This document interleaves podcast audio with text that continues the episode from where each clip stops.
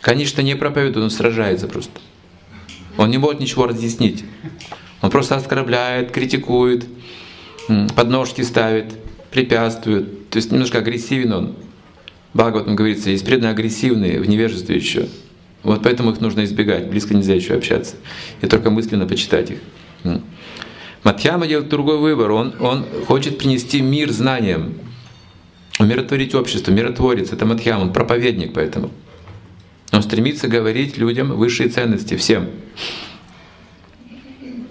Он уже видит эту стратегию, как он на самом деле может трансформировать окружающую среду. Не критикой какой-то вот такой вот агрессивной, эм, некультурной, скажем, там какой-то грязной, грязными вещами. Нет, он такие пути уже не избирает.